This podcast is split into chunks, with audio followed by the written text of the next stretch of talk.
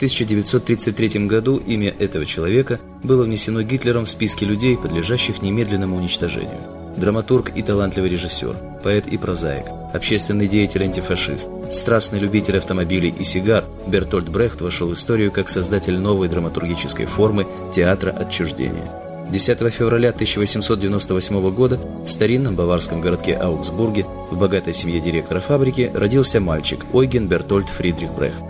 В детские годы он был окружен заботой любящих родителей. Образование Бертольда началось в местной гимназии, где он начинает пробовать себя в поэзии и прозе.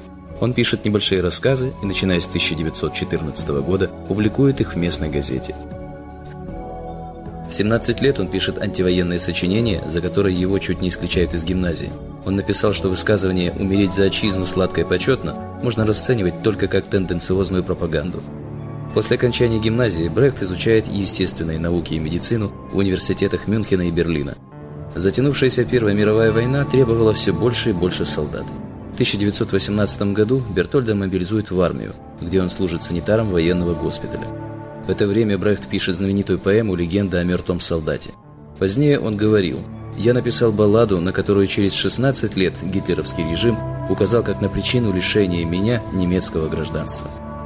После войны Брехт возобновляет занятия в Мюнхенском университете, однако его все больше увлекает сцена.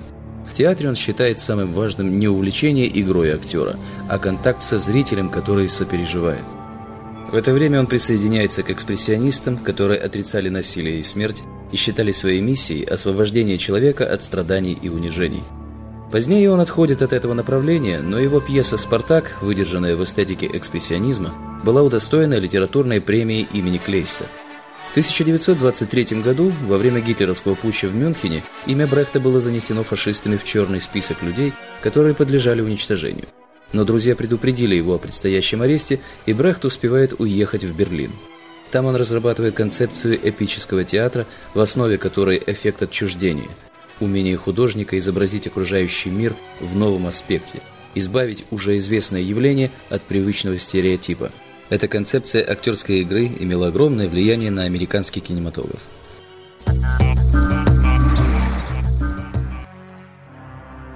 В 1930 году Брехт обращается к творчеству Максима Горького и по мотивам его произведений пишет пьесу «Мать», за что фашистская пресса называет его литературным интерпретатором большевизма в Германии. 10 мая 1933 года на Оперплаце в Берлине были публично сожжены произведения более сотни авторов, в том числе и Бертольда Брехта. Этой же ночью он вместе с женой Еленой Вайгель и тремя детьми покидает родину. Сначала он переезжает в Австрию, потом в Чехословакию, а оттуда во Францию. Брехт говорил, что Гитлер гнался за ним по всем странам. Далее были Дания, Швеция, Финляндия и Соединенные Штаты Америки. Но и на чужбине Брехт не сложил оружие. С 1935 года он входит в редколлегию журнала Das Wort, принимает участие в работе антифашистских эмигрантских радиостанций и газет. Он пишет пьесы, которые будут поставлены в 50 странах мира. Это «Мамаша Кураша и ее дети», «Добрый человек из Сычуаня», «Карьера Артура Уи», «Кавказский меловой круг» и «Жизнь Галилея». За это произведение, которое поднимает вопрос об ответственности ученого за свое открытие, драматург дает показания комиссии по расследованию антиамериканской деятельности. Доказав необоснованность обвинений, Бертольд Брехт покидает Америку – 22 октября 1948 года он возвращается в Берлин, где возглавляет театр «Берлинский ансамбль». В 1955 году Брехт серьезно заболевает. Весной 1956 года он был вынужден прекратить репетиции и заняться лечением. Но здоровье его было подорвано 15-летним скитанием на чужбине, и 14 августа 1956 года Брехта не стало. На его могиле вместо пышных постаментов плита и только два слова «Бертольд Брехт».